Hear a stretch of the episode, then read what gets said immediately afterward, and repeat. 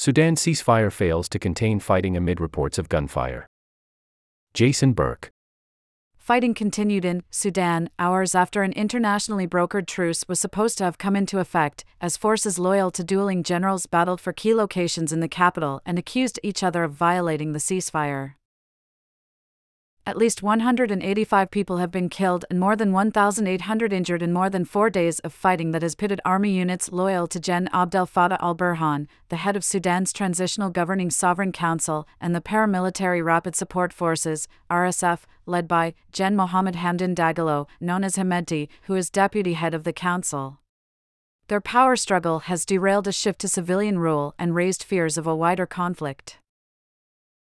Hopes of relief were raised on Tuesday when a 24 hour ceasefire was agreed after U.S. Secretary of State Antony Blinken separately telephoned Hemedti and Burhan to express grave concern about civilian deaths and to urge them to agree to a ceasefire. However, hours after the ceasefire had come into effect, fighting was ongoing. Khartoum residents said they still heard gunfire and explosions in different parts of the capital, particularly around the military's headquarters and the Republican Palace. The fighting remains underway, Atiya Abdullah Atiya of the Sudan Doctors Syndicate told the Associated Press. We are hearing constant gunfire. It comes as a major aid organization says it is nearly impossible to provide humanitarian services in the Sudanese capital. The truth is that at the moment it is almost impossible to provide any humanitarian services in and around Khartoum, said Farid Aiywar, the International Federation of Red Cross and Red Crescent Society's head of delegation for Sudan. There are calls from various organizations and people trapped asking for evacuation. Days of street battles have deprived much of Khartoum of basic services, cutting off supplies of food and medicine and trapping thousands of students in schools and colleges the death toll is thought to be considerably higher than the 185 estimated by the Union, with reports of many bodies lying in the streets.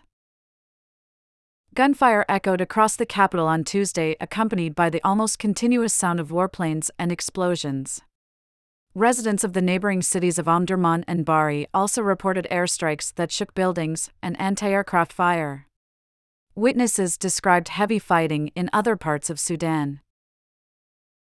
Hospitals have been caught in the crossfire as warring factions fight for control of the capital.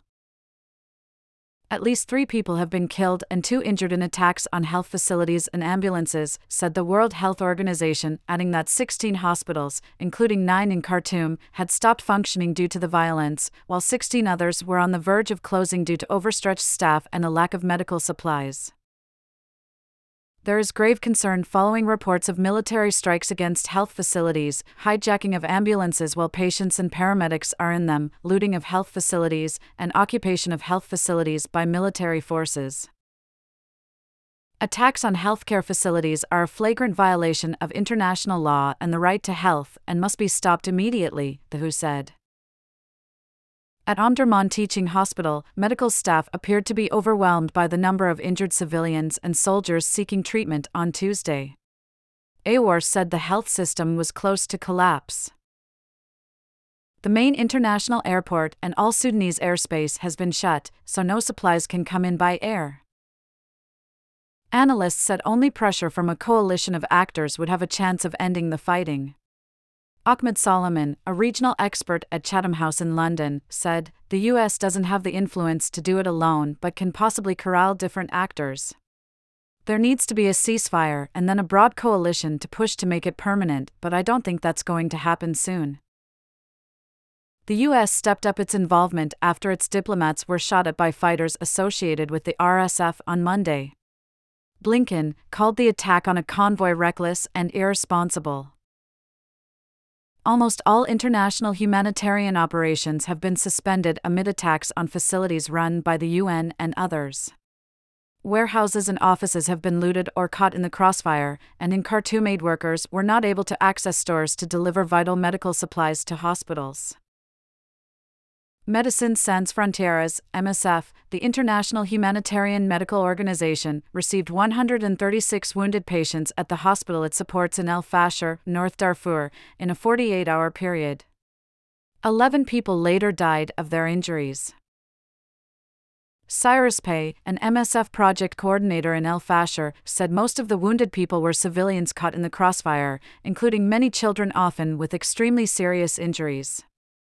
The hospital, here, is rapidly running out of medical supplies to treat survivors, and fuel supplies for the hospital generator are also running low. Without these vital supplies, there will be further loss of life, he said.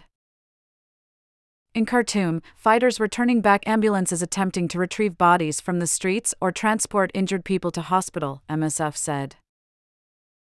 Many parts of Khartoum were without power for a fourth day, disrupting water supplies and communications. The fighting has exacerbated an acute economic crisis, with the cost of staple foods such as flour, rice, and cooking oil rising sharply.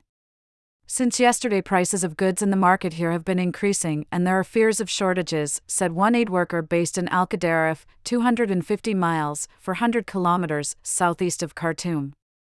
Banks are closed, and with the breakdown of law and order, there is concern that criminality will increase.